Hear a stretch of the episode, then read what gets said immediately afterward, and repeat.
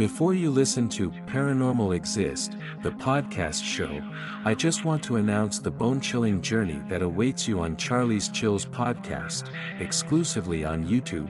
Search at C H A R L I E S C H I L L S. Subscribe and embrace the darkness that awaits.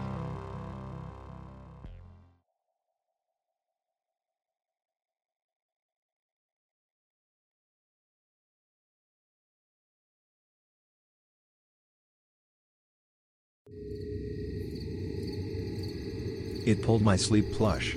An experience from Switzerland. I'm now 21 years old, and lived in Switzerland for all my life. I don't think I'm especially sensitive to paranormal stuff, but I suppose, I have my moments. Then again, I'm quite interested in everything, that's not normal.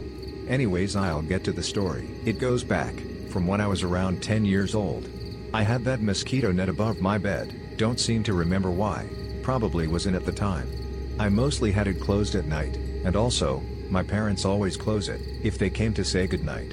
At the time, I had my sheet plush, which I used to hug in my sleep. Now with those explanations, we're ready to go for the story. One night, I woke up and I felt as if someone was in my room. I'm sure most of you had that feeling before, when you feel that you're not alone, or the room feels heavy. I noticed that the net was open a little. I started staring out of that gap, trying to get my eyes used to the darkness. While all of that, I was hugging my sheep plush, in the next moment, it got pulled away from me pretty hard.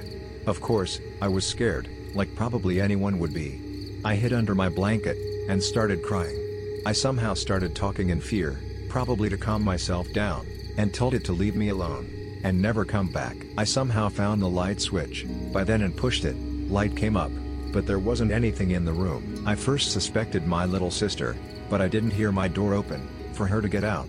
I also asked her the next day.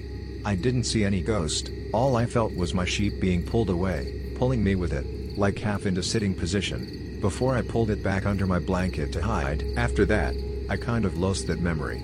I didn't think much about it, anymore, and kind of discarded it as unimportant. Now, about a year ago I started being interested in ghost stories, and such.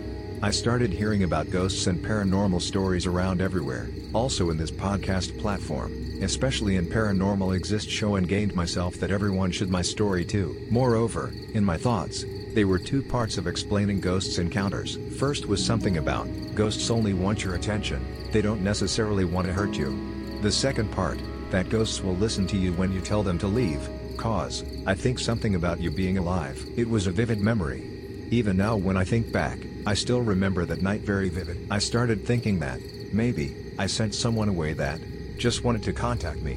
Honestly, I felt a little bad about myself at first.